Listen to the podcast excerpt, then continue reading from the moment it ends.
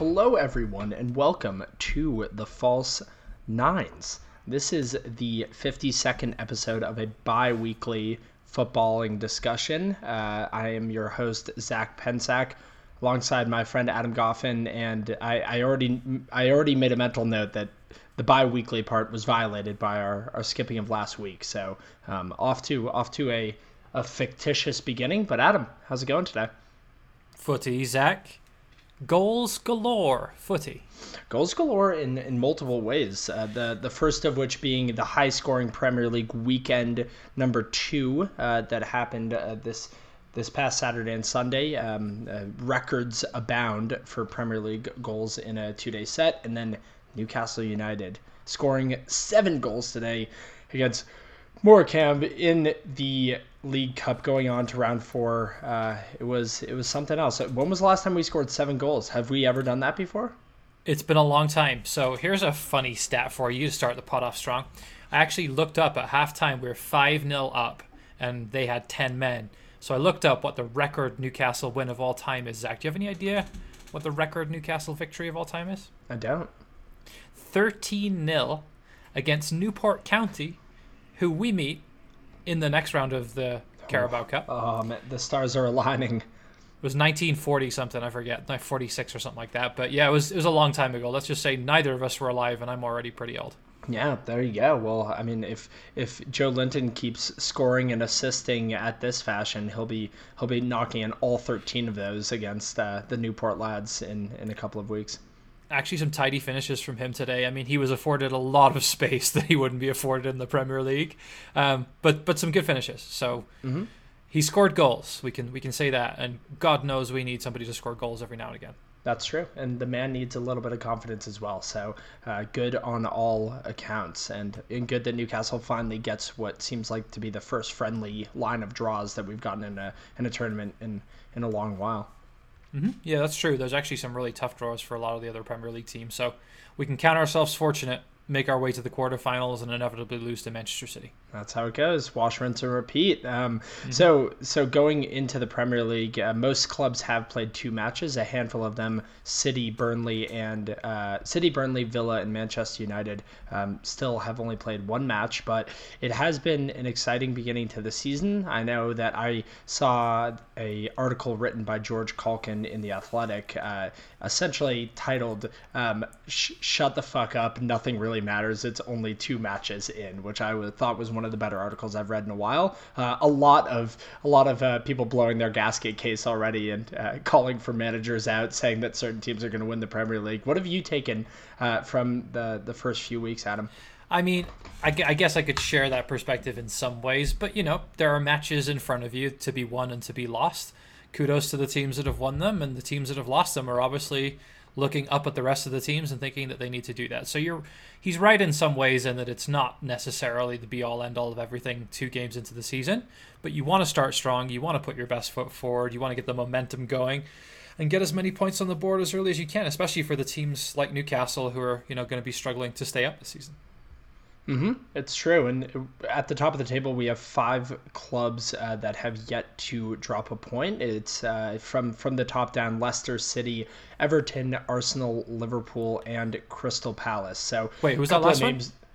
Crystal Palace, Roy Hodgson for England manager, Roy Hodgson for Liverpool manager, Roy Hodgson for player coach. Holy um, moly. Everton was a surprise, but then you threw in Crystal Palace and I had to double check the table against that it is pretty incredible and obviously again take it with a grain of salt. We we probably don't expect those standings to be what they are uh, at the end of the season as they are now but um, you know impressive runs of form good to get some confidence in the players. Uh, so so let's start with the two merseyside clubs actually because that's a bit of an interesting subplot. As you touched on everton has been storming out the gates. They had a fantastic summer signing uh, a number of, of top class players james rodriguez probably being the most notable of all of them. But um, yeah, what, what what a start to the year for the Toffees. Yeah, it's been a great start to the year for them. As you said, six points from six so far.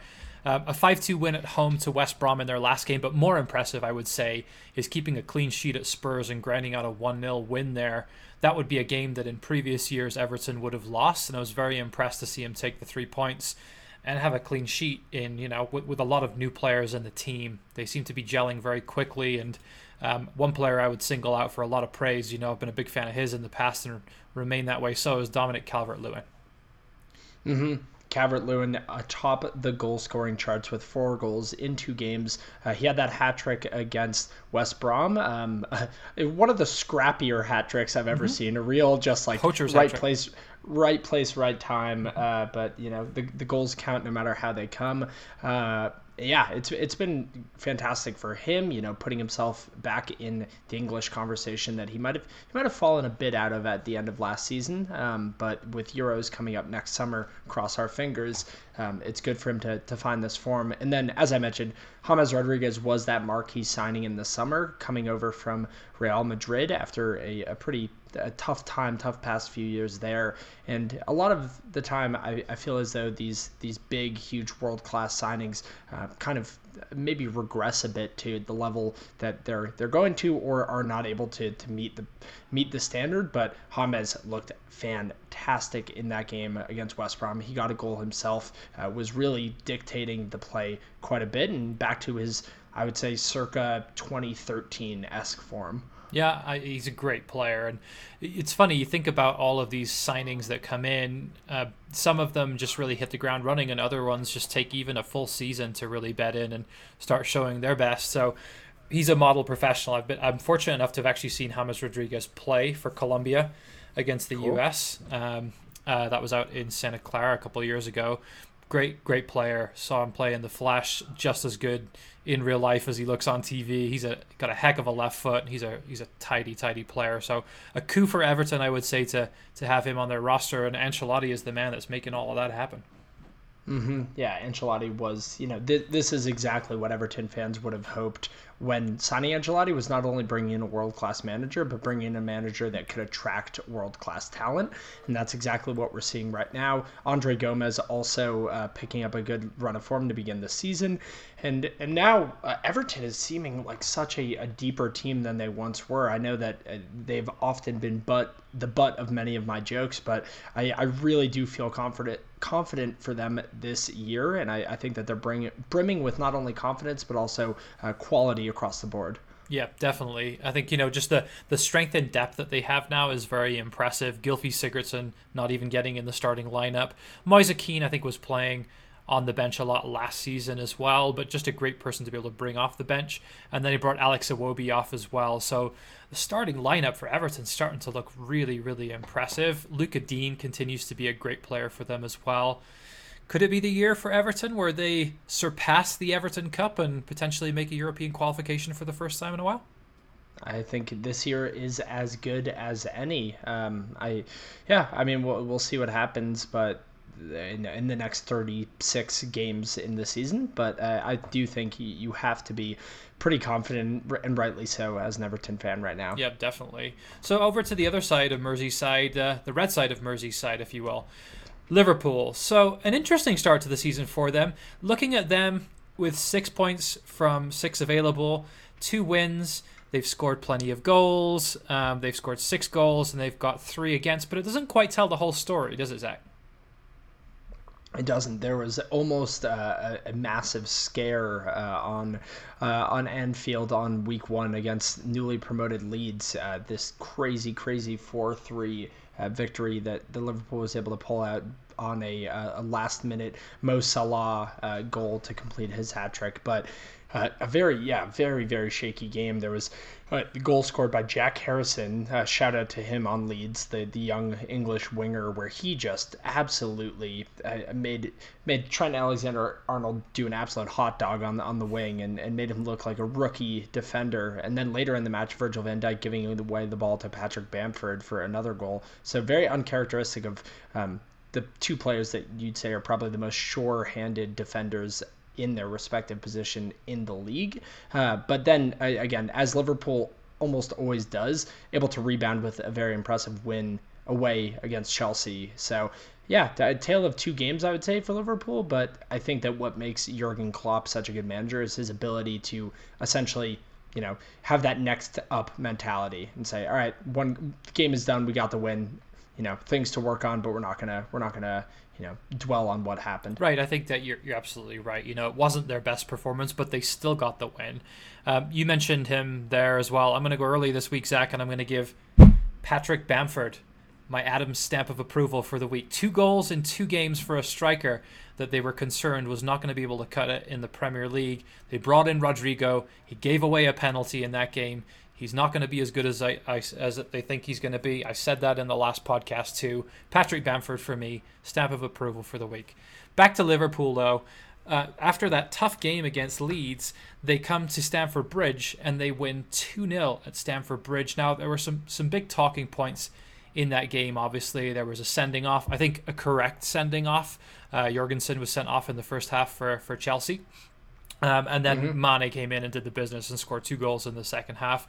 But as well, there was a missed penalty in that in that game. Thiago actually came on as a substitute and gave away that that penalty. Alisson bailed him out, um, so there was no no goal for Chelsea in their first home game of the season.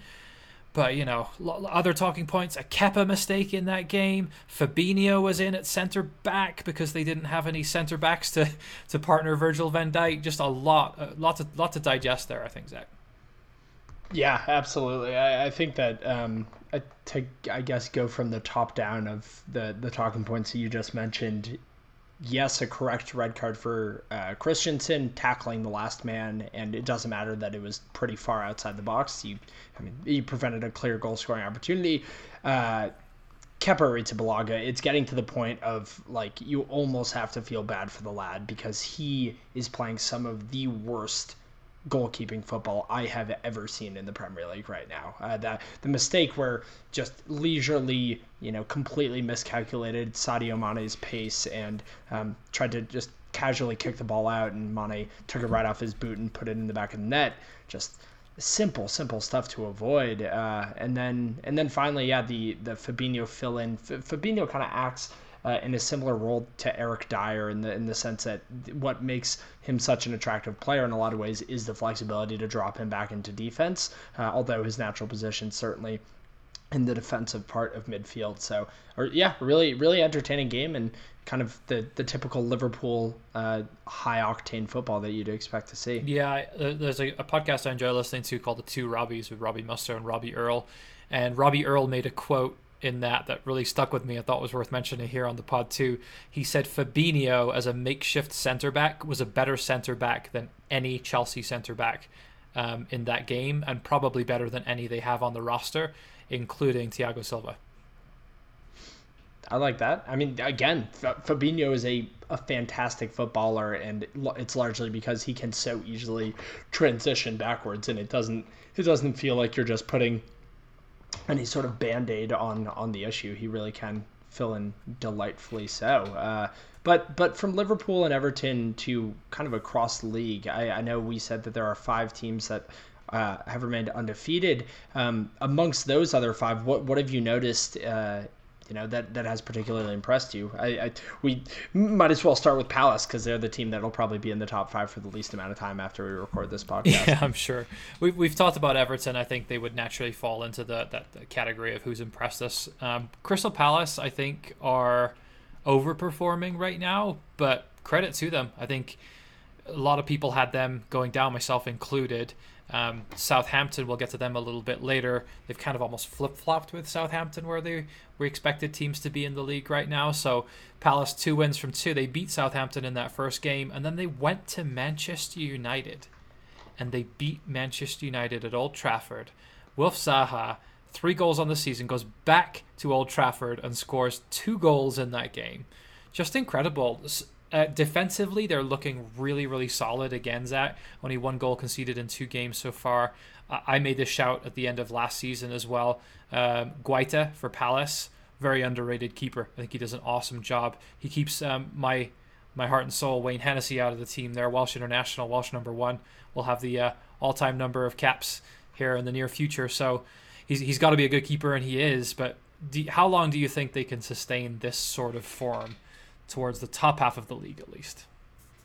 Uh, I, I mean, yes, I, I think that they will regress. They will regress a little bit as we saw last year with um, Sheffield United, for example, a team that I think was in third after two weeks, if my memory serves correct, uh, and obviously did not end in that position. But um, actually, no, that's backwards. Sheffield United started last year without winning a game in two games, so totally got that wrong. But uh, nonetheless, I, I, think the Palace has an improved team right now. I think their issue is still goals. I don't know where the goals are going to come from throughout the season. Uh, Wilfried Zaha, as you said, he has three goals so far.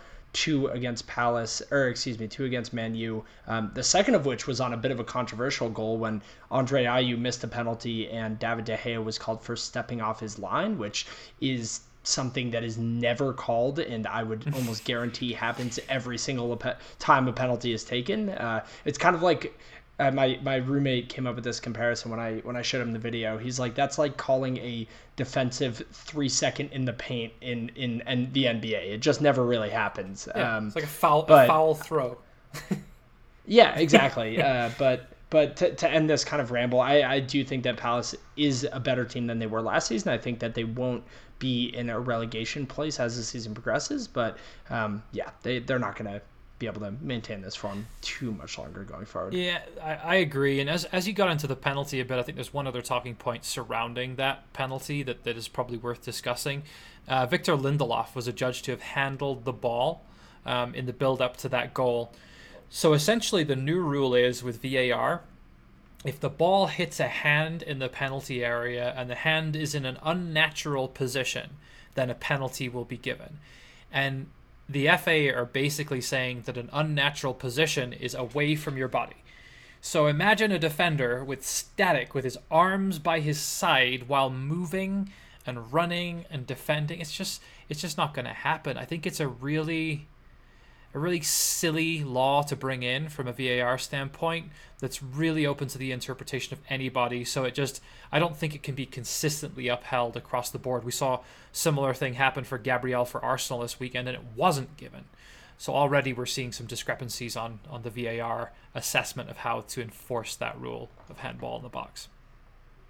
It is really shocking how VAR was such a huge issue and disappointment last season, and, and the FA seems to be finding new ways to make it even more of an issue this season. Because you're right, they, like there's no there's no sort of margin of error there, and there has to be a margin of error because like th- yeah, like like you said, if if two players are running for a ball and a defender's arm is swinging as you as any human being's arm would when they run, uh, and it brushes their finger, like is that, that's a penalty? It just it's it's inane, it's idiotic, um, and it is a classic move by the English FA. Yeah, I mean it matches. You remember the law last year was if you're an attacker and at any point it hits your hand, then the goal would and a goal results from it, it would be disallowed, and we saw that happen a couple times. So.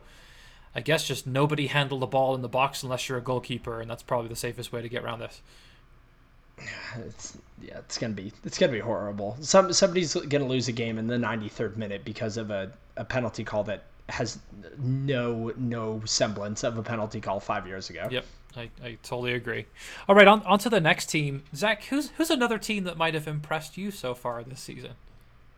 Oh man, I mean there there are a few to choose from, but I think that there's there's one team in particular uh, living in in the uh, in the southwest part of England that I, I would love to give a shout out to. My my Leicester boys, my my boys in baby blue, uh, back at the top of the league. We're not going to blow it this season. Um, uh, yeah, I mean Leicester has looked great. It's been it's been exciting to watch them uh, get back to those those kind of free scoring ways that we expected last season. Jamie Vardy is completely back and playing distributor now a little bit with a really nice assist in their last match. But um, yeah, Leicester, you got to give credit where credit's due. Leicester has proved since um, their return to the Premier League six seasons ago that they know how to replace players who, who important players who get bought in the summer. And the most recent example of that is Ben Chilwell going to Chelsea and Castagne. Uh, is that how you pronounce it? Mm-hmm. Castagne. Right. Uh,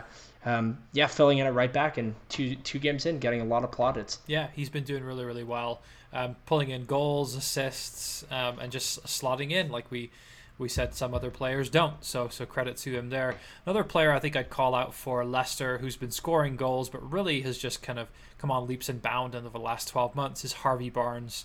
He looks like a player. Do you think Zach that might be able to to make a push for Gareth Southgate's Euro squad?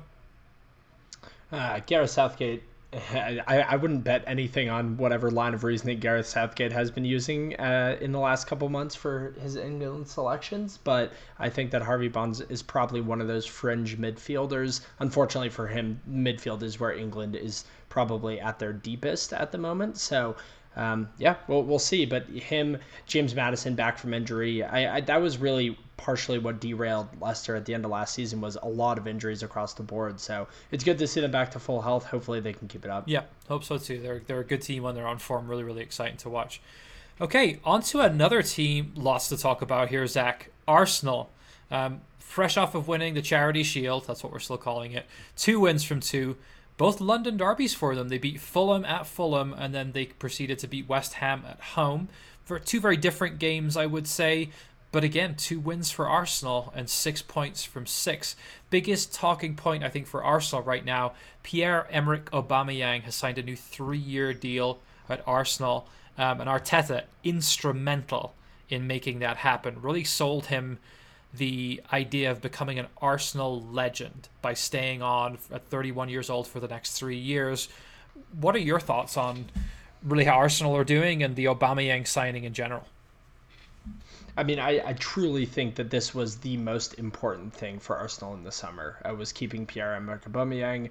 Uh, I think like we we often joke about when a manager says, you know, keeping a player or, or getting a, a, player back from injury or something like that is quote unquote like a new signing. But I truly think that that is the case with Aubameyang just because of how heavily he influences everything that Arsenal does. And the three year deal is massive because it also gives Arteta a little bit more breathing room to, to kind of reconstruct that team in his vision. I think it would be still a bit worrisome if Aubameyang signed a, a one year extension or said I'll stay until next summer and then we can we can figure it out from there. But the fact that he's committing to this medium term deal definitely expresses the the effect that Arteta had on him and uh, and just making him even more beloved to to, to the Arsenal faithful. So it, it is exciting to see that for a club that has kind of you know, had had their issues abound over the last few years, and Aubameyang and Lacazette could could I think they could potentially go down as as one of the you know one of the top striking duos in at least the last 25 30 years in the Premier League.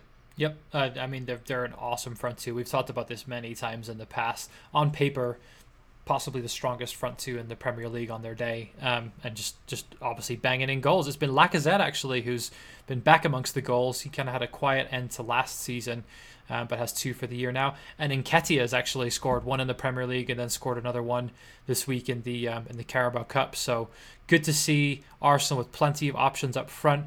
That said, one of the areas where we were very critical of them last season was at the back. What are you making of Gabriel and the influence that he's making so far to the Arsenal lineup? Yeah, so so if if Aubameyang is a, a, like a new signing, Gabriel is the greatest signing that Arsenal has made in the last 15 years. Just because center back was the position they they, they seem to never be able to get right, and he has looked fantastic so far. Um, you said that there was that kind of controversy with a handball that maybe should have been called in the last game against him, but uh, I, I think that he really is a he's young, he's confident, and again, it's it's Arteta kind of playing this chess match with how can I build this team for the future, not just for right now, and I think it's paying off already. Yeah, Gabriel looks like a tidy player to me. I think, you know, with him with him there, and you know, being able to command players around him, he looks like a leader on the field already. Popped up with a goal from a corner in the first game as well against Fulham. I see bright bright things ahead for Arsenal right now. Things are definitely looking up after what was very much a transitional and a season without a lot of promise until Arteta came in last year. Mm-hmm. Yeah, I think very few people would have expected Arsenal to be the highest uh, of the of the London clubs two games into the season. Um, but it's it's it's good to see uh, that that kind of paradigm shift a little bit. Um, but uh, away from London, maybe a bit lower down the table, it's easy to credit the teams that haven't dropped a point yet. Uh, but there are a couple teams that, that have dropped points that are still looking a bit impressive, kind of punching above their weight. And I, I think the most obvious one there is, is Leeds, uh, the newly promoted side. We, we talked about their barnstorming uh, first match against Liverpool, almost getting a result away at Anfield. Um, and so, you know, they, they have dropped a match, but a, a good rebound against West Brom and looking like exactly what we hoped to see out of a uh, Marcelo Bielsa team, just playing this incredible tempo attack and and no fear from those lads. It's Bielsa ball, Zach. Bielsa ball. Two, four, three games in succession for Leeds. One that they won, one that they lost. Just really, really great to watch. You know, you're going to get an entertaining, open game when Leeds play this season. So, um, again, I mentioned Patrick Bamford, who I've been impressed with. Some other players that I would say of note for Leeds so far: Helder Costa and Mateusz Klich have um, both looked pretty good so far. Um, the center back that we talked about in the last um, podcast, Koch or Koch, is has conceded two penalties in two games against the two sides that he's played against. So he's got to obviously fi- figure that out. But but at the end of the day, this Leeds team are going to be like a Kevin Keegan's Newcastle team. They're going to go at it. They're not going to necessarily be tight at the back, but they're going to try and score more goals than you do. That's the the goal for them that's a football a brand of football I wish I could watch on on a weekly basis in for the lads in the black and white stripes but it is exciting to to see that team you know kind of uh, chomping at the bit when they came up to the Premier League, and they obviously had so much momentum behind them, you know, winning the title and uh, this being their first appearance in the top flight for what, 16 years, I believe. So it, it's cool to see that type of confidence, and they certainly have the right man in charge to lead them uh, as far as they can go in the goal scoring charts. Yeah, it's you were in single digits when Leeds were last in the Premier League, Zach. So um, just it's true. That's a good point. Just want to throw it out there that like you haven't seen a Leeds versus Manchester United game yet in the Premier League. No. You, I you are gonna you are gonna very not. much enjoy the fierce wish, competition that, that is a Leeds Man U game. I wish that supporters were going to be at that game, or, or maybe it's better that they won't be at the game uh, for the sake of everybody there. Mm-hmm. Yeah, there's there's a lot of competition between those two clubs, and to your point, it will be sad if there's no supporters there. Actually, I don't know if you heard that, but um, British Prime Minister Boris Johnson said this week that it's going to be at least March until um, people are allowed back into stadiums in the Premier League just because a lot of the coronavirus things happening in the world right now. Um, and rates are going up, so they've said March would be the earliest. So it's certainly going to be not a lot of the season if we do have fans in the stand. We're going to continue to have the crowd noise pumped in for, for a little bit longer. Mm-hmm. Yeah, it, it's a bummer, but I think it's the right call, um, especially as Boris Boris Johnson's government has screwed up everything else when it comes to when it comes to coronavirus. So that's my that's my one political plug for the day. Uh, Boris Johnson's an absolute knob, but people in glass uh, cool. people in glass houses should not throw stones. Zach. Oh, that's mm, fair point. Uh, okay, um, t- t- two's company, I guess you could say, but. So, so to go away from the uh, the NATO politics of the day, uh, um, and on to Brighton, and this is yes, that's the best transition I've ever made on this podcast. Uh, Brighton, Brighton, another another club that has started off well at the expense of Newcastle United. Adam, would you say it's we have enough evidence and enough fodder at this point to officially declare Brighton, Hove Albion, of all clubs, to be Newcastle's boogeyman? Yeah, we, we definitely don't play well against Brighton. It's funny because we actually played pretty well against them when we were in the Championship, but since we've both been back up in the Premier League, it's it's not been pretty watching for us. That said, I think very much if you think about the quality of managers at the two clubs and the backing that they've had, well, maybe that's not even fair. I think Bruce has had some decent backing in the transfer market. I just think Graham Potter's a far better manager with a far better attacking mindset um, and, and, just better tactics all around. Like Brighton mm-hmm. outplayed us. They played us off the pitch. It was 3 0. Honestly, Zach, it could have been six or seven. They had so many chances. We were inept. We had one chance, free header in front of goal for Callum Wilson. Couldn't make it, but Brighton were clinical in the chances that they took. Tariq Lamptey, youngster from Chelsea, who decided he didn't want to sign a contract with them because he wanted to play every week. He's 19 years old. He terrorized the left hand side of Newcastle's team. Terrorized them. We had um, Allan St. Maximin, who gave the penalty away at the beginning of the game. Lamptey was the one that ran into the box and was hauled down for that. And then that same side of the field, Lamptey again getting involved and then setting up the Maupay goal as well. Just in- incredible youngster who I hadn't heard of, in all honesty, before this game. Where where do Brighton find these players? They've brought in a lot of great players like Maupay and Trossard and and Tariq Lamptey now. Just really really impressive recruitment on the on the uh, Brighton Hove Albion side. Mm-hmm. Yeah, so Brighton is almost kind of taking a page out of early 2010 uh, early 2010s Newcastle's book because they, they are focusing a lot on the French market. Neal Maupay, uh, Pascal Gross, or Pascal Gross came from the Bundesliga, but Neal Maupay and um, Trossard. Who else did you just mention? Yeah, Trossard, both coming from France. Exactly, but. Uh, yeah, Lamptey, I not had not heard of him either. Again, I, I think the common theme this week is just confidence among players, and I think that Lamptey is exhibiting that as well, and is is kind of trying to put his money where his mouth is. Lewis Dunk continues to be that kind of steadfast defender, holding down the the back line for Brighton, and I agree with you. I think that Graham Potter proved in the second half of last year that he, he can be not only a manager who rights the ship, but also leads a team forward.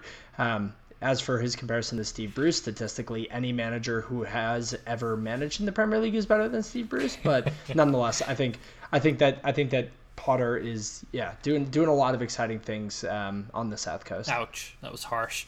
Uh, Graham Potter. Though, that was that was that was I st- that was statistically not statistically, statistically accurate, true. but it was that is statistically true. Steve Bruce is the worst manager in Premier League history by win percentage. It it, it, it just hurt my heart when you said it though, because that's our manager mm-hmm. right now, unfortunately. Uh, Graham Potter though, that's just true. to wrap that up. I'm a huge fan. You know this. I've been talking him up for seasons now since he was at Swansea. I make a prediction here, Zach.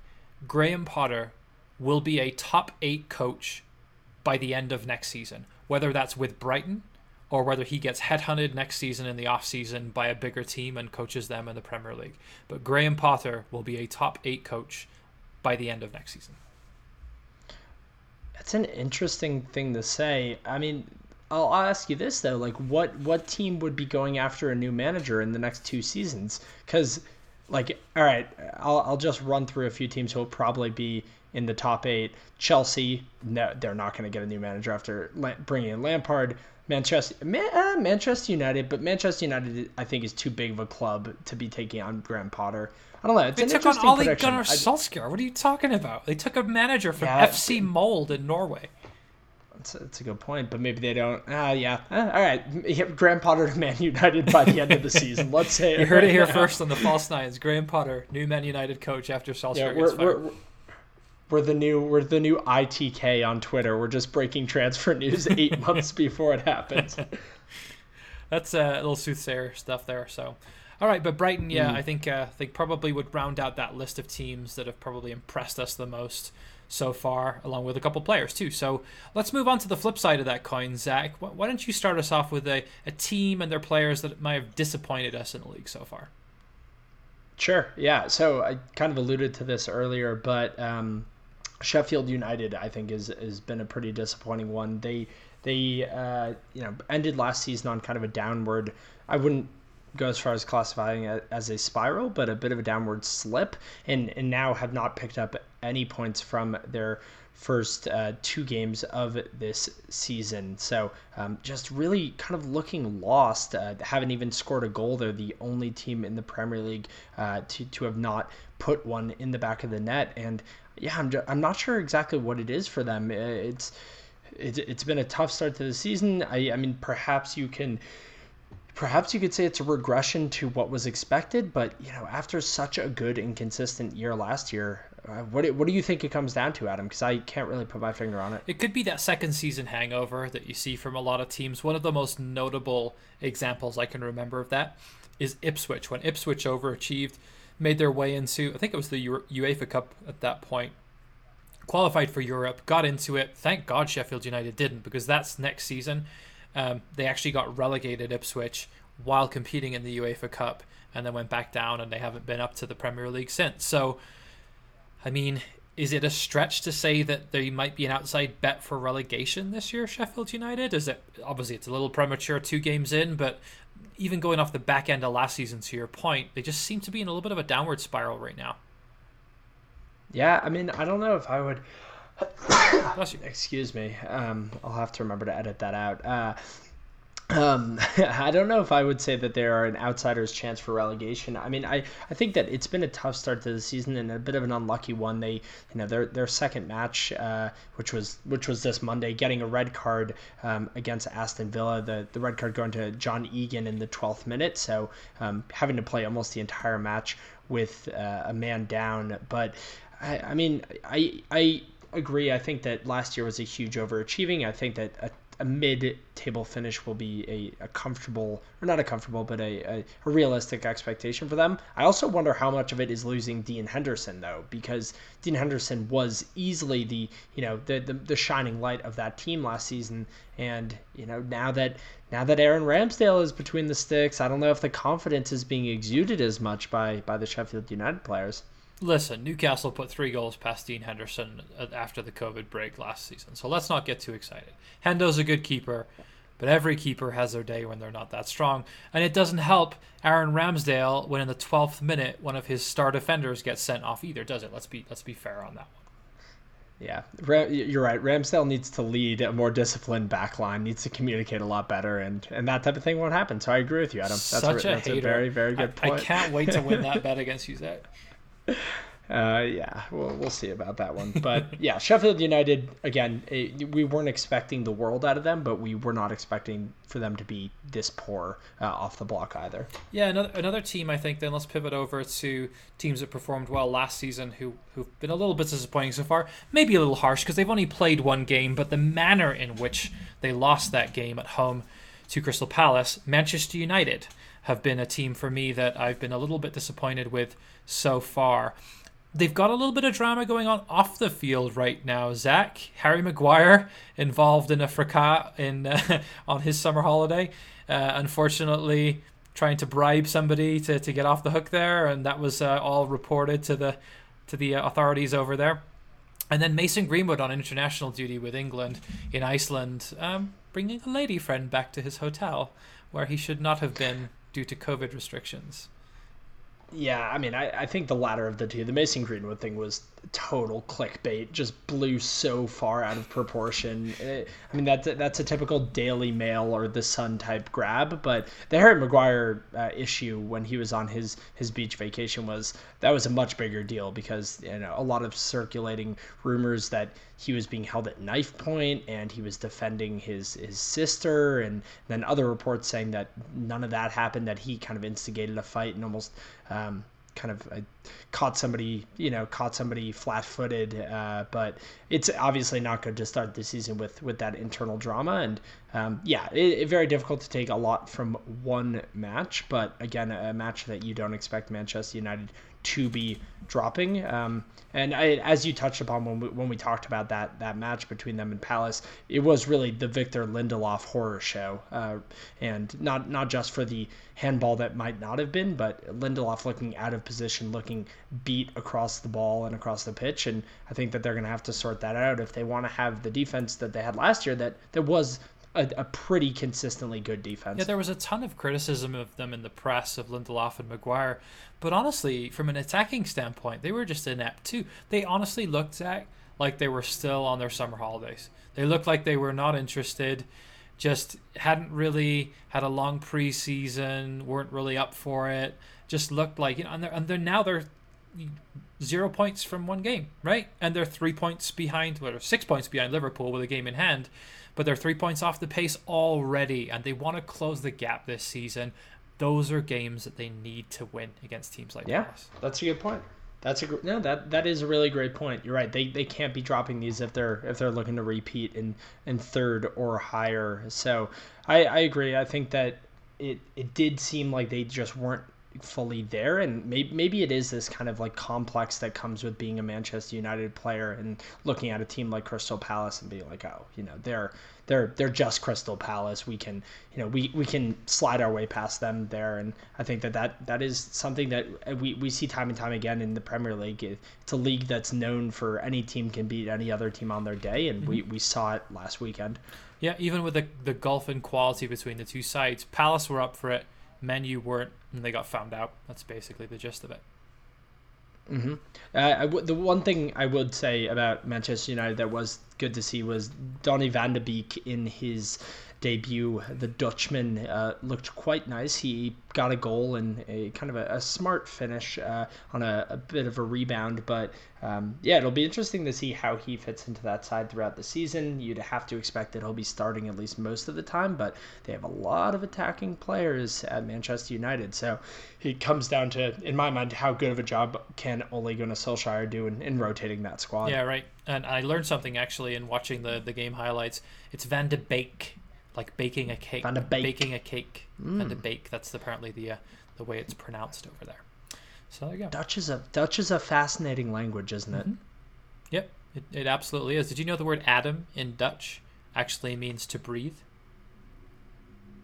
I, believe it or not, I did not know that, mm-hmm. but I, I, do know it now, and that's we should now start a uh, a Dutch word segment.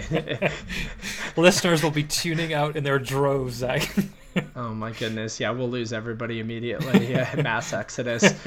Um, okay, let, us move on to another club though. So we're gonna keep kind of bouncing around uh, the Premier League. I, I, would say that Manchester United um, is really the only team that I expect to be quite high in the table that has disappointed me so far. But uh, a team that you might have expected to be a bit lower and, and have been lower uh, is Fulham, and they are just like they're really not looking like they're they're ready for the Premier League quite this moment. Yeah, definitely. Fulham, I thought actually um, was texting with some friends during the first game against Arsenal.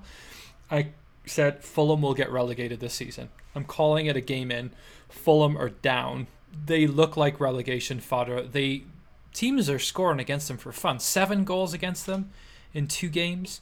They just don't look like they can necessarily hang. And they've got some goals in them. They've proved that against Leeds, but it was Leeds, Zach. And everybody's going to score against Leeds this season, right? I just don't think that Fulham have enough in the tank to be able to compete at this level. Um, and they've put a ton of money into that club. Uh, I really don't think that they've got it. Well, what's also I think quite disappointing for Fulham and, and worrisome as well is that you know giving up four goals to to Leeds really, really sticks out because they played Leeds twice last season. They knew exactly what to expect when going up against Leeds, and Leeds, a team that have not had a lot of changes in the summer either. And so, if you're giving up four goals to a team that you you that theoretically you should be the most familiar with out of any other team in the Premier League, like that is a big, big problem. You see Scott Parker on the sideline looking kind of dejected throughout that match, but it, it it's it's gonna be it's gonna be kind of the opposite of Leeds in a way where uh, you know it's gonna be about how many goals can they score. But I think with Leeds, we're pretty confident that they'll at least be able to stay up with a decent defense. With Fulham, it's more about you know can they even keep their head above water. Yeah, I mean you in the Premier League, Zach, you cannot score three goals in a game away from home and take zero points from that game. You just can't do it. Mm-hmm. Like you have to be tighter at the back than that to, to to get that many goals on the road is is is incredible. But then to say that you had four scored against you just really kind of ruins it, right? And I think one of the signings who I think will be helpful for them, Alphonse Areola. Um, he's in a loan signing that came in from Liga, and he's actually basically number two right now in the French national team. Um, who's he behind right now? Um, Spurs keeper. Uh, He's behind yeah, Hugo Lloris. Yeah, Hugo Lloris, exactly. Yeah, so rumors that he will be the long-term replacement for him. So a good pickup for them. Let's see if he can he can do anything there. But just worried for them, Zach. Now that said, Mitro already has more goals in the Premier League this season than Joelinton had in the whole of last season. So we'll take that as one bright spot for Fulham.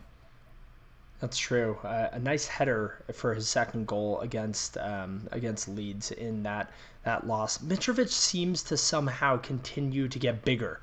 I don't know how it's possible, but I was watching him in that game, and he looks like he's. What What do you think he is? I, I think he's probably like.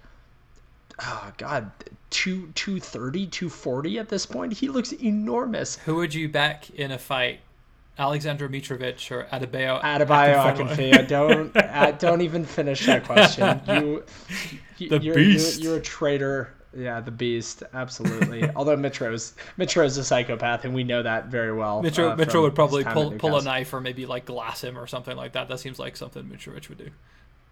Mm-hmm. No, without a doubt. Fight, there's, fight there's dirty. no question. Fight dirty. Mind.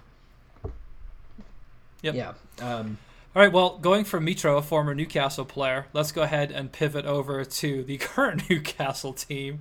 Looked pretty good in the first game, Zach. Uh, played played pretty phenomenally well, I would say. Very attacking, flowing football.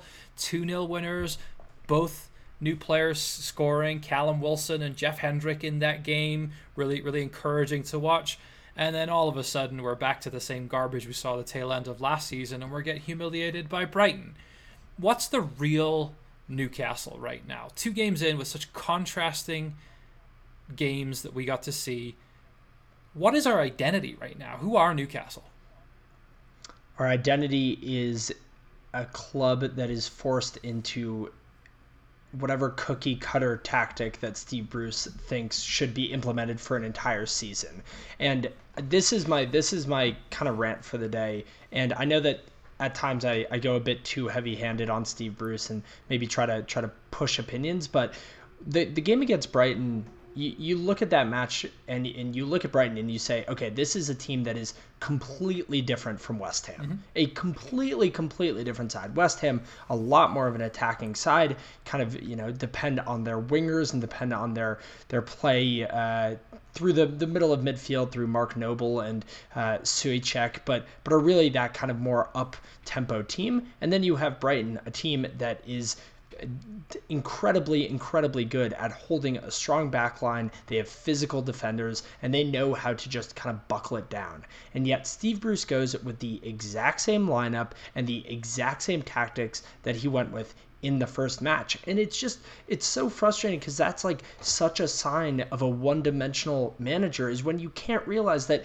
just because you won 2 0 doesn't mean that that exact game plan is going to work in the next week. It's it's just like it's bonkers to me how you could think that that's going to happen. That's like thinking that, you know, you win the first game of the season and we assume that we're going to go 38-0-0 this season. And that's what you saw against Brighton is we were playing long balls to Andy Carroll when Brighton's best skill is defending the long ball. They have an incredibly physical back line.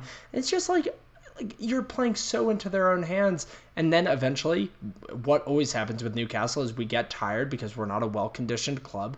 And then we get hit on the break like we did against brighton. Um, it, it, was a very very very very frustrating one. Um, and i think that I think that there is still a lot to be worked on, even with a, a, handful of positive signings. We we need to have a team. We can't just have Callum Wilson and uh, you know Ryan Fraser be the the the fix all, the end all be all for the club. Yeah, I think about just kind of my my personal life um, from a work standpoint, and I've I've led teams, I've managed a lot of people in the past, and you know as a good manager that you don't coach and develop people in the same way. Everybody has unique personalities. Everybody has unique strengths and weaknesses, and you work to cater to their strengths and weaknesses. And that's exactly what Steve Bruce needs to do. Now, he could play the same team. I have no problem with him playing the same team. But if he doesn't adapt his tactics, to fit the team that he's playing against and try and kind of adapt in, in that way to, to be able to kind of counter their strengths, it just doesn't work, Zach. It doesn't work at all. And, you know, he's just, he's not rotating again. Two consecutive games in the Premier League in a row. The fixtures are coming thick and fast this year, Zach. Like, we, we've literally got three less weeks in the Premier League season this season to fit in all the same games that we normally would have, including all the cups. So that means that we're going to be playing two games pretty much most weeks, unless we get knocked out of the cup, which at this point might be a blessing, um, just to see us kind of be able to concentrate on the league we need to rotate. I'm glad we did today against Morecambe. I'll, I'll say, you know, we brought in really kind of our B team against uh, Morecambe today, with the exception of maybe a couple players like like Almiron, although he hasn't started in the last two games. I think, in summary, I would say Bruce needs to really figure out these tactics. And I think you mentioned conditioning. We're racking up injuries like crazy right now. St. Maximin, Dubravka, Gayle, Matty Longstaff, Schär. Lewis was a weird one, got kicked in the face, so that's that's a strange one. But Dummett's hasn't been healthy for what seems like two seasons now. It, we got to start getting the fitness up as well. Mm-hmm. It's it really it really truly blows my mind that that Steve Bruce still gets managerial jobs and it's not based on the the managerial record although it should be but it, it's exactly that it's coaching 10 fucking 1 that you know not every team is the same team not every side that you go against is is going to offer you the same opportunities and it's just so frustrating because you know that's what you're going to get out of him as a manager, and then you're going to get these these you know horseshit post game interviews where he says, uh, you know, the lads looked great. We we had a couple of great opportunities. We you know we we weren't good enough. I hope that we can be better going forward. It's like you're not somebody sitting on the sideline. It, it almost sounds to me sometimes like steve bruce is saying these quotes as if he's a spectator like the rest of us. It's like oh i i hope the lads can put in a better performance next week. It's like do do your job get these players fit and and know how to rotate a team and and you know get everybody get everybody going and get everybody performing at their best level. It's just it's tough. It's tough right yeah. now and it doesn't get any easier, Zach. Tough run of fixtures in the Premier League coming up. Our next five Spurs away, Burnley at home. Burnley not not fantastic so far this season, but always a tough game. Man U at home, Wolves away, Everton at home. How many points do you see from those five games? Oh man. Um two if we are. I, I would say two. Two to four is. I'd say four is the ceiling. Two is a more realistic guess. I think we can get a point against Burnley. Uh, probably get a point against Wolves, uh, especially now that Wolves have lost Diogo Jota, um, which I found out about today, and uh, yeah, I'd say two, two, two to four. I'll, I'll probably stick with two though. I, I don't see us getting points off Spurs. I don't see us getting points off Everton. I'd say Man U is that would be a long shot as well. That would put us at five points with seven games played. it's relegation form right there. Mm-hmm.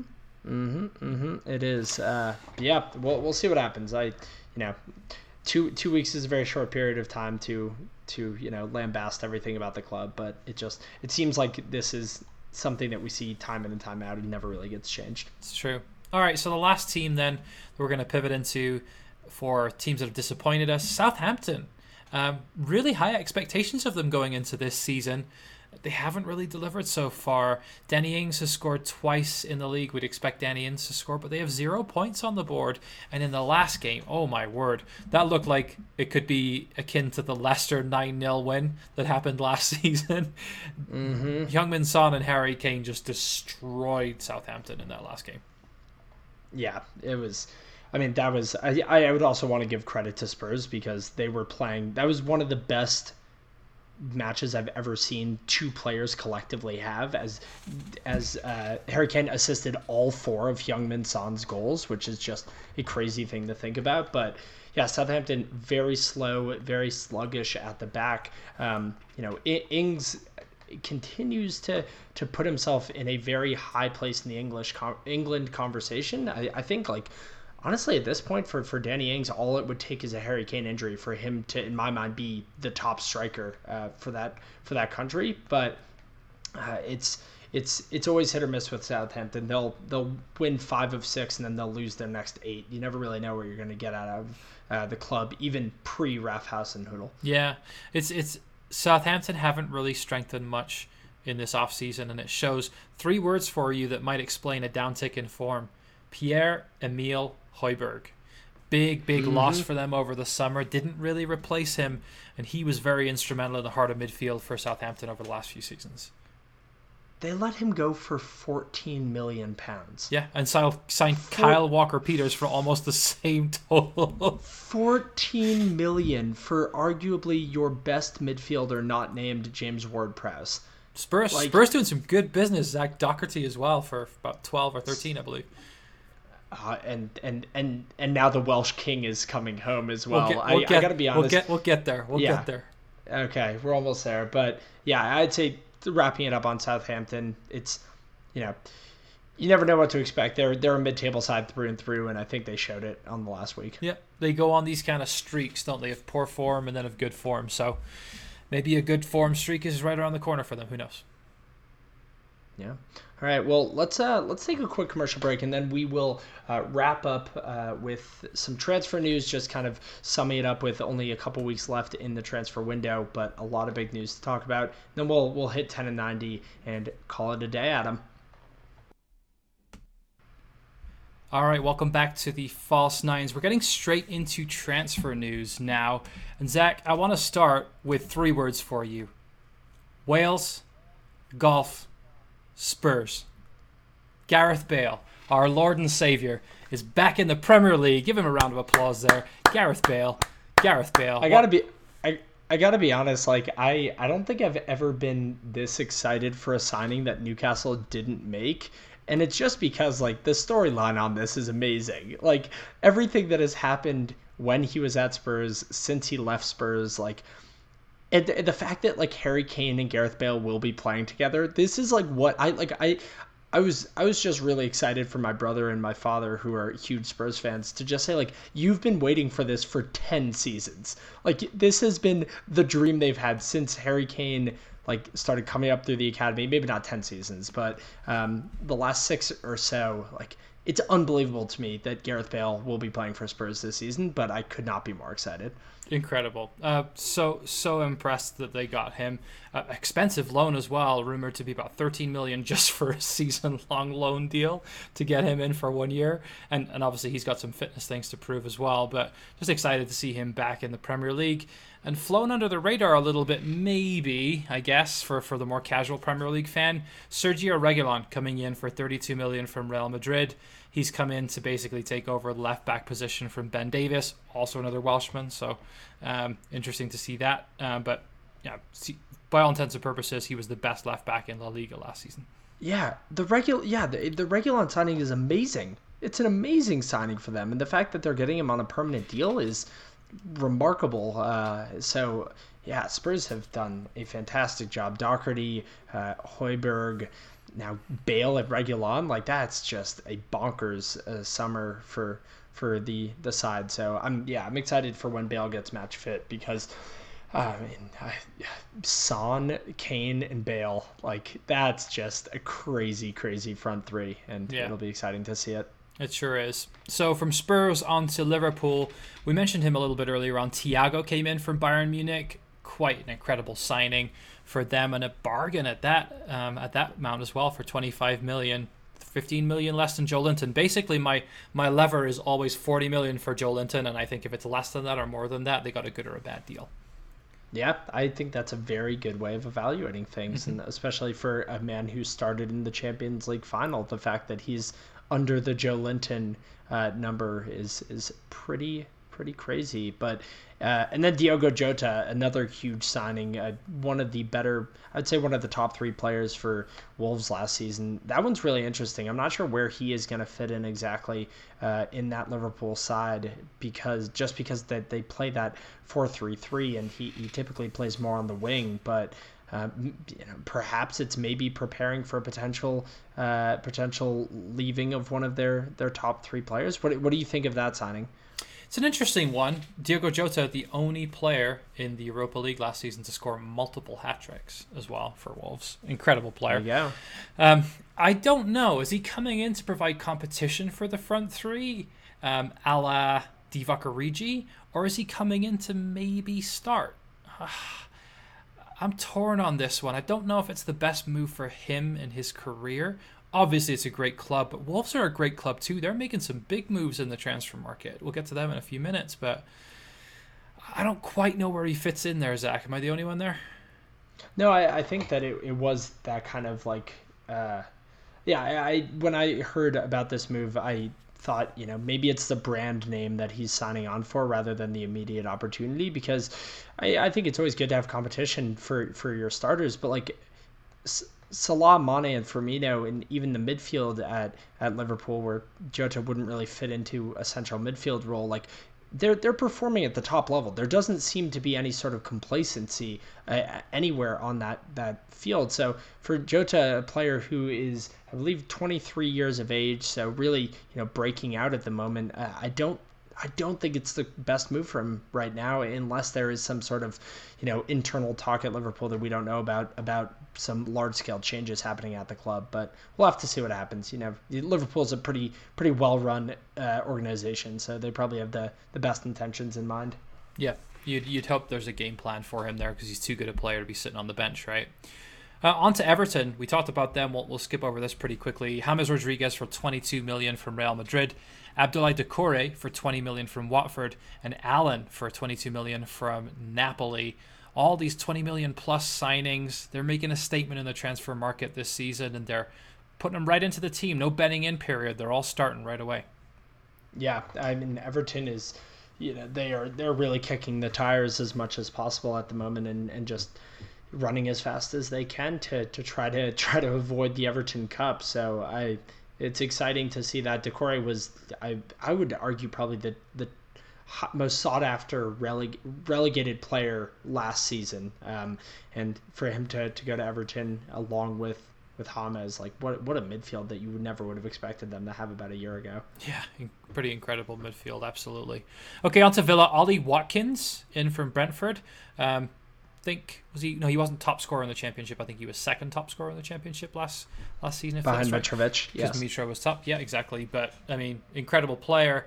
They missed out on Callum Wilson, who we'll get to in a second, and they went after Ollie Watkins and brought him in for 33 million, breaking their club transfer record. It's a big signing for them, but will he be the answer? We've been here before, Zach, with these big striker signings for Villa. Is he finally the one that kind of is the uh, silver bullet, if you will? I mean, it, spending that much on a player from the championship is a really questionable move. I think it's it's a, a your your classic case of an overpriced English young English player. I mean, we see this every single summer. Like without fail, there will always be uh, an English player who uh, goes for way way more than his true market value, and Ollie Watkins is the prime example of that.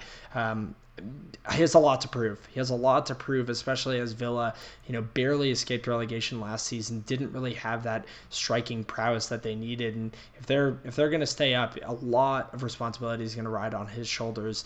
Um, but I, I don't know. I, I having not watched a lot of Brentford football last season, I don't know entirely what to expect from him. I know he's a, one of a, a, a more pacey kind of attacking uh, or counter attacking style striker, but we'll, we'll see if he can fit into that side.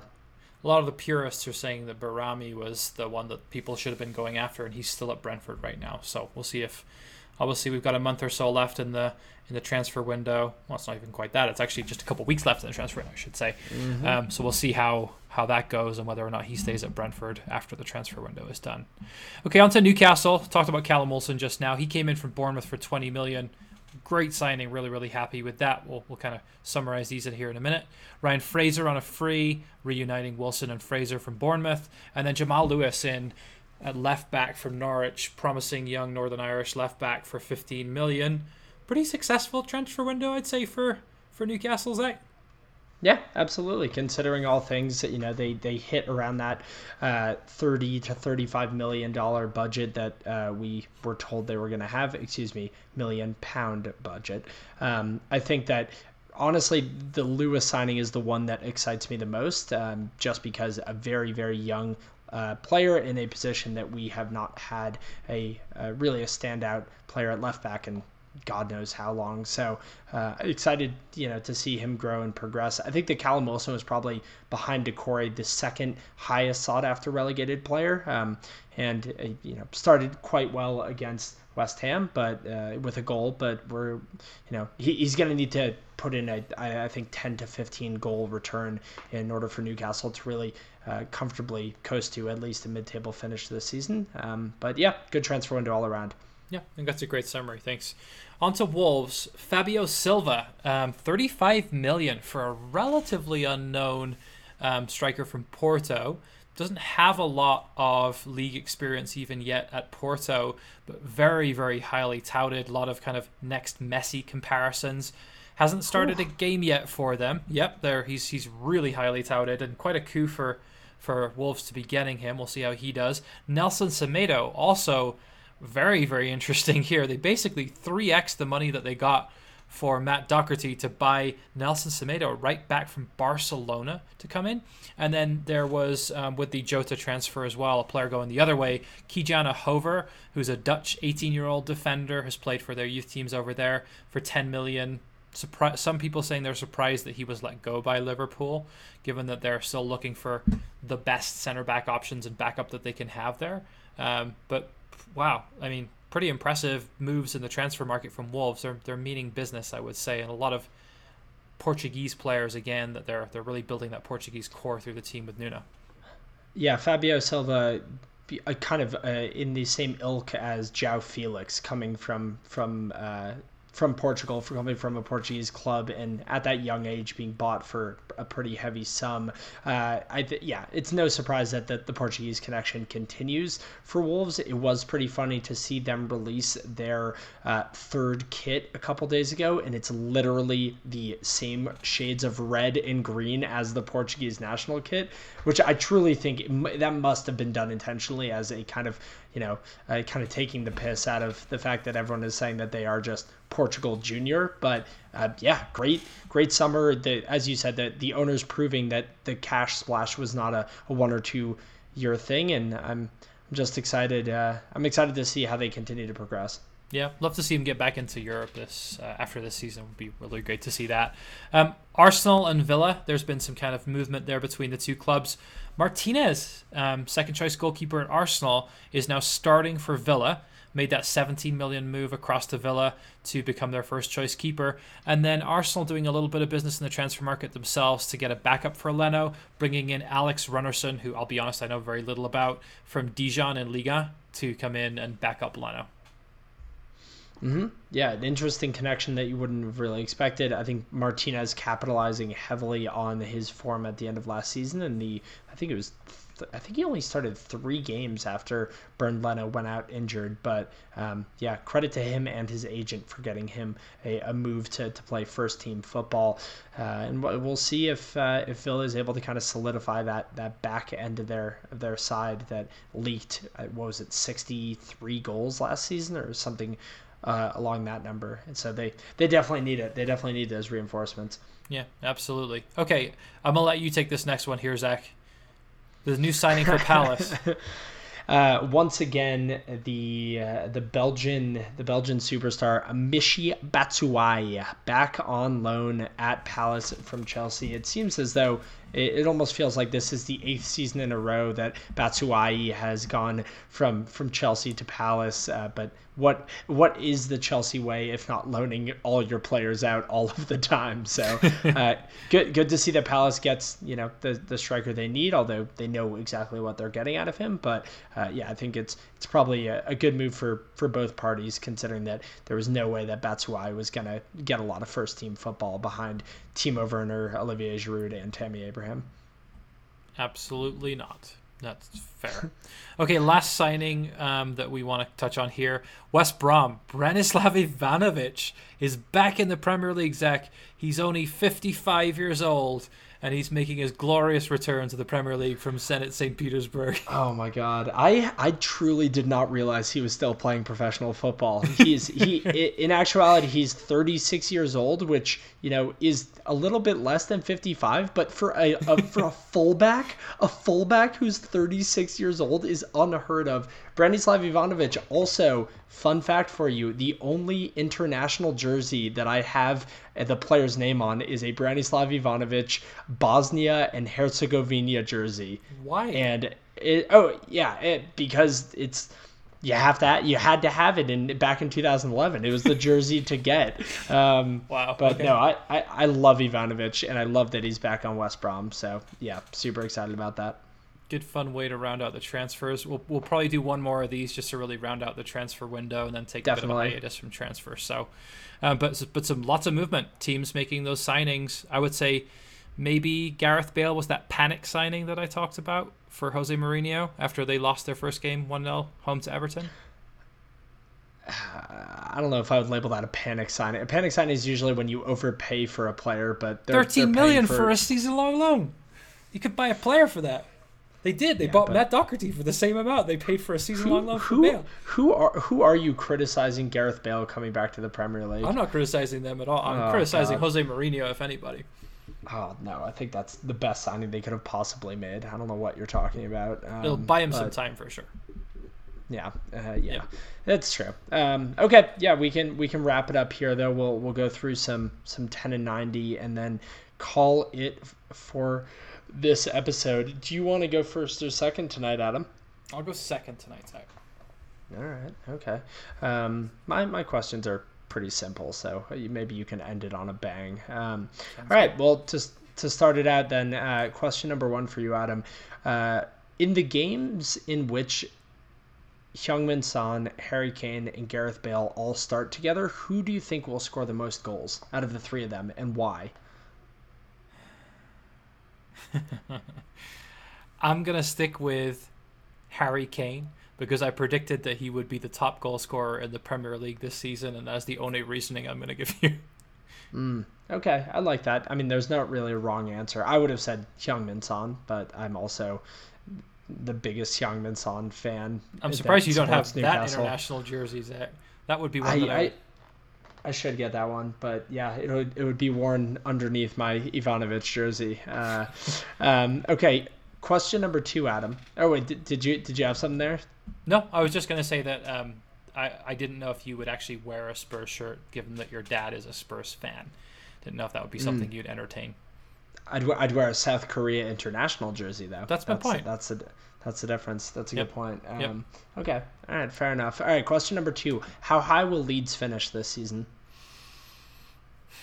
Twelfth. Mm, that'd be a great year. Mm-hmm. Okay. I don't think I they'll be that. fighting. I don't think they'll be fighting relegation, but I also don't think they'll make the top ten. Yeah. All right. I like that as well. All right. So um, this is you you kind of took this question a little bit earlier, but um, looking at Newcastle's upcoming five fixtures, so between now and the end of October, we play Tottenham, Burnley, Manchester United, Wolves, Everton. Do you think Newcastle can win any of those games? Yeah, I think we can beat Burnley. I think we have beaten Burnley in the past. And Joelinton loves scoring at, um, at Tottenham. It was the only time he did so in the Premier League last season. That's a so, great point. So why not again? Let's start Christian Atsu then and keep keep the band back together. Christian Atsu who? Nice. All right. Very good. Good stuff. Uh, question number four. Uh, do you think West Brom will leave the bottom three at any point this season? Yes, I do. Yeah? Mm-hmm. Okay. They've looked horrible so far. They have looked horrible. The only reason that I think we maybe didn't bring them into the equation is because A, A, there's been teams that have looked worse, and B, there's goals in that team and I think I think that they'll figure it out. Um, they have a coach who's seasoned in the Premier League. He's a good coach as well, and I think that they've just got enough in them to survive potentially. So uh, they'll be on the outskirts. For me, they'll be right there in like 17th, 18th. So we'll see how they do. All right. Okay, Adam. And a, a, transfer that has not yet taken place, but has been one of the biggest rumored outgoing uh, transfers from the Premier League, uh, revolves around Dele Alli and his uh, apparent fallout with Jose Mourinho. Uh, so I'll ask you this. It doesn't seem at the moment, it seems like Dele Alli might stay uh, for this season, but it seems like there's very little chance he will be at Tottenham next season. So I'll ask you this. Where do you think Dele Alli plays his football next season? That's a good question. Um, it wouldn't shock me if he left the Premier League. Um, we've seen a lot more players doing that recently. Most recently from Spurs, Kieran Trippier leaving to go and play in, in Europe. Dele Alli has been linked to some sides in Europe as well. I don't know really where the most logical place for him to go is, but it wouldn't shock me if he ended up in La Liga or potentially Serie A. Well, apparently, apparently, I don't know how true this is, but I did read that uh, Spurs offered him as a kind of exchange for Gareth Bale as part of that deal, and Real Madrid said we have no desire to take on Dele Alli, and uh, apparently PSG also rejected a loan deal for for Dele Alli. So yeah, we'll see. He, he's kind of not not the most wanted player in the world right now, um, but definitely has some quality in him. Just a bit of a tough nut to crack. Yep, agree. Great. All right. All right. So that is my five. Why don't we go on to your your specialty questions? All right. Well, you stole my Dele Alli question. I was going to ask if you thought uh, he played his last game for Spurs. So I will pivot very quickly. Um, I've also got a theme of hypotheticals for you tonight, Zach, which I thought you'd enjoy. Uh, I'll start start with question number one. Mo Salah has three goals this season. Sadio Mane has two. Diogo Jota is yet to start for Liverpool. Who will be Liverpool's top scorer this season, and how many goals will he have? It's weird that you didn't mention Firmino there. Uh, not a, not he, a prolific scorer though. No, and that's why the the trio works so well. I think um, I think Salah will lead Liverpool in goals this season. He's he looked he looked fantastic in that game against uh, against Leeds, and he looked good again against Chelsea. So yeah, I'll say Salah. Okay, how many goals? Twenty three. 23. That's a decent yeah, return. I think 20, 20. I think uh, yeah, I think I think he has a very good year. He's looked really really sharp so far. Yep, agree. All right, so uh, question number 2, will Steve Bruce end the season as Newcastle manager? um yes. And I I wish that I didn't believe that to be true. All right, moving on. Question number 3, who will score more goals this season? Patrick Bamford or Alexander Mitrovic? Mm. I'm gonna go with Mitro because I think that Fulham will play from behind a lot more and we'll just be pouring people forward. So I think Mitrovic gets more goals. Okay. Yeah. Question number four: Will Lionel Messi be Barcelona's top scorer this season in La Liga? Mm. And if not, who will? Oh man. Interesting. I mean,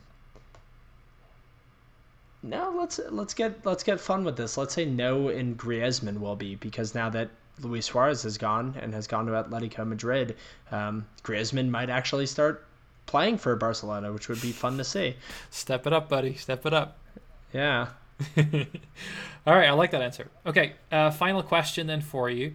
Which Premier League team? It's kind of a two-parter. Which Premier League team will go the furthest in the Champions League this season, and which team from the Premier League is most likely to bow out in the group stages?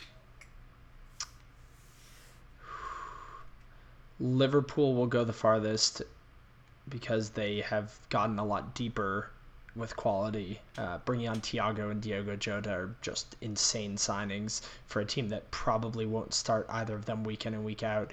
Um, who will go out in the group stages? Let's say it's it's Liverpool, Chelsea, Manchester United, and City who will be in the Champions League. Um, Manchester United goes out in the group stages. Okay. Yeah. With Ollie at yeah. the wheel. All right. With Ollie at the wheel. Last question for you, as always. Welsh mm-hmm. pronunciation mm-hmm. for you, Zach. Of course. I'll spell this one for you.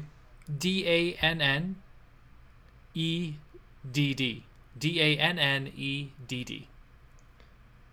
That seems very simple in English. Uh, let's go. Danit? Danit? Like with a T? Close. It's a Daneth. Daneth? Yeah, with a TH at the end. Daneth. And what does that mean, Zach? Means um, tooth. Get out of here. Is that it? Is it tooth? yeah, it means teeth. Let's go. Let's go. I finally so, did it. So before we started recording, listeners, I told Zach that I'm getting my wisdom teeth pulled tomorrow, and that's what that's in relation to. Um, but he guessed it, so credit oh to you, my, my friend. God. That's I'm I'm the king. I'm on top of the world right now. That's that's great. what a way to go out in the pod, Zach. Good job, buddy. Hell yeah! Wow, episode 52 is a wrap on a lovely note. Um, we will be back two weeks from now. I think we're not going to take another break, um, and we will we'll be wrapping up the the end of the transfer window, talking about uh, if Newcastle will break double digit points this season and other fun topics like that.